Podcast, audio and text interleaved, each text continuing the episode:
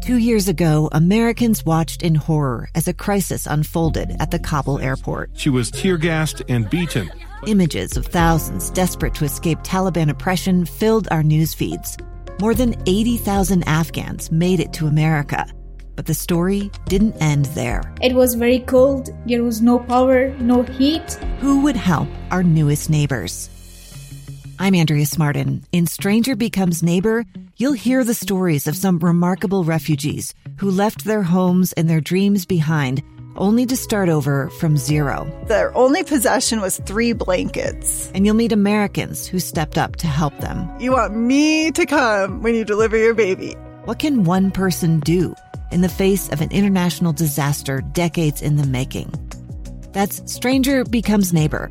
Find us at kslpodcast.com, follow us on Apple Podcasts, or anywhere else you listen. Inside Sources. A very busy day today. We just uh, had Governor Spencer Cox uh, talking about uh, his veto, the legislative session, the outdoor retailers returning, and of course we've been following the announcement today of the and uh, very pleased to have join us former Utah governor, former U.S. ambassador to China and to Russia, uh, Jon Huntsman Jr. on the line with us. Uh, ambassador, thank you so much for joining us today. Thanks, thanks, Boyd. It's a real pleasure to be with you. It's uh, it's a, a, real shocker uh, to have the passing of Madeleine Albright. Um, she was such a friend and mentor to a lot of people, uh, including including myself.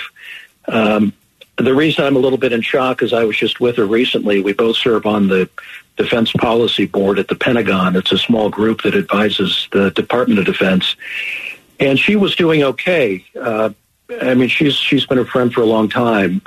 Uh, clearly, she was uh, feeling her age. Uh, she had a fall during our meeting and and didn't show up for the second day.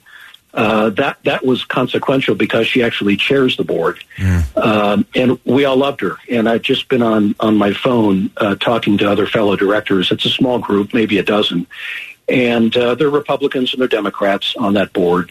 They're all uh, there because of a national security background uh, and some experience. And to read what they're saying, and, I try to come up with my own words uh, to kind of share my reflections on on Madeleine. Uh, it's so rare in today's world, Boyd, that you have someone who rises above politics to put the country first. You know, agree or disagree with what she did as uh, U.S. Uh, ambassador to the United Nations or as uh, uh, his, an historic Secretary of State, and so much of the work she's done since. But she was a role model. She was a mentor. She was a dear friend to so many in the national security community. She stood for humanitarianism and she stood for democracy. There wasn't a louder, more articulate advocate for democracy in our country. In fact, as we reflect on what's happening in Europe, you know, NATO expanded from a very small base of six uh, not so long ago to 30, where it is today. Well, how did that happen? That happened because this young girl who immigrated from Czechoslovakia, whose father, Dr. Korbel, uh, who taught at the University of Denver, and Madeleine used to tell me every time I saw her, I'll never forget that drive into Denver. My family and I, we kept asking, you know, when when were we going to get to the Mile High City? Not knowing that the elevation, of course, took you there naturally. And she grew up in Denver, not far from here. She had a great love for the mountains, a great love for the West. Um, and the School of Foreign Policy at the University of Denver, of course, is named after Dr. Korbel, her dad, and that's where she got her start. But her great passion for Europe really came from her upbringing, mm. from an immigrant family out of Czechoslovakia, and that really fueled her passion for the expansion of NATO.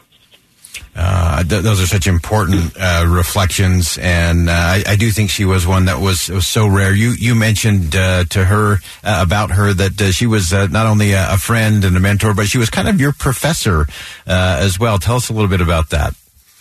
Well, I would I would get calls from her. In fact, I every time I pass a point on South Temple, uh, in Salt Lake City. I, I remember exactly where I was because I got a couple of calls from her. And she would just call randomly and just give advice, just motherly advice. You know, you need to do more of this. You need to do more of that. You need to think about this. You need to think about that. Come in for lunch and we need to have a chat. And, and I, I would always listen carefully to what she had to say. And I remember the last time we did have lunch together in her office, just as a, she was a private citizen. Um, you know, she was so proud of the pictures that hung in her office. And she had front and center the Medal of Freedom uh, which is, of course, the highest civilian honor that is given in this country. Uh, and it was uh, it, was such a proud moment for her as an immigrant to this country, having given so much, to be able to reflect on so much she had given back. Which, of course, is the the great story of immigration in so many cases in this mm. in this country. Um, but she was always on me about you know public service. It didn't matter what what capacity I was serving in, always trying to make it a little better, always promoting the human rights and the democracy angle. When I served in Russia, of course, she was always, always talking about Putin's bad deeds, and of course, she was correct uh, uh, in, in every instance. And and she would say in moments of reflection, you know, a lot of people are criticizing me because of NATO expansion. But you know, were it not for NATO expansion, guess what? Um, nature abhors a vacuum, and so does international affairs. If there isn't a bulwark of values that is promoting freedom and liberty uh, and security, well, somebody else is going to fill that, and that somebody else is Vladimir Putin. Yeah. And we have seen most recently, uh, the, of course, an example of that. He's done it in Georgia. He's done it in Moldova. Uh, he's done it uh, several times now in Ukraine. This last, the most horrific of all. But she could foretell that. And she was a reminder because of her institutional knowledge and history. Uh, so important. Uh, we were actually just uh, we played a little clip from uh, her acceptance speech when she became Secretary of State, and uh, I actually uh, said if any, if there's anyone on Air Force One listening, you should just have the president listen to Madeleine Albright's acceptance speech when she was sworn in as Secretary of State. she she talked about America as an indispensable nation, as a country that stands tall when we see further than other countries see into the future and uh, that we recognize danger wherever it is to all people. Uh, and I think she really encapsulated that as, as you look at things happening and unfolding with your unique perspective uh, in Ukraine and, and Russia. Uh, what is it that the president should do, and what could he learn from Madeleine Albright uh, going into another very important uh, week as it relates to peace? Well, if Mad were, Madeleine were here, and sadly she is not, uh, and I would agree with uh, with all of this, is that there uh, it, diplomacy is not an option in this case. So Madeleine was a, a, a master diplomat. Putin will not do diplomacy. There is no negotiation that's going to reverse what he's already done. Uh, so let's recognize that. Number one. Number two, the importance of NATO uh, is now recognized way more than ever before. I think there's going to be a moment of recognition through this war, and hopefully sooner rather than later, about the importance of collective security among nation states that share common values of freedom and liberty. Now, everybody takes a different approach, and every NATO member is at a different level of development in terms of democracy, freedom, and liberty. But she would she would be reminding all that if freedom is going to prevail in Europe, which of course has been beset by wars, World War II is an example, the breakup of Yugoslavia, of course, the most recent. But Europe, we don't think about it as such as a very fragile continent. Uh, and she would be, she would say that the the formula for success is a cohesive NATO. Countries that have to pay their share, that have to coordinate their military operations, share intelligence, and recognize that there's a real threat. Uh, wonderful. Such great insight. Uh, former Ambassador uh, Jon Huntsman Jr. Uh, joining us, uh, Ambassador. We appreciate your reflections on an extraordinary life of, of Madeleine Albright and uh, for your perspective Indeed. in so many uh, parts of the world. And uh, again, we, we're grateful to your service and for what you learned from Madeleine Albright and then put to the test and put to, to application. Thank you for joining us today. Thank you, Boyd. Pleasure to be with you.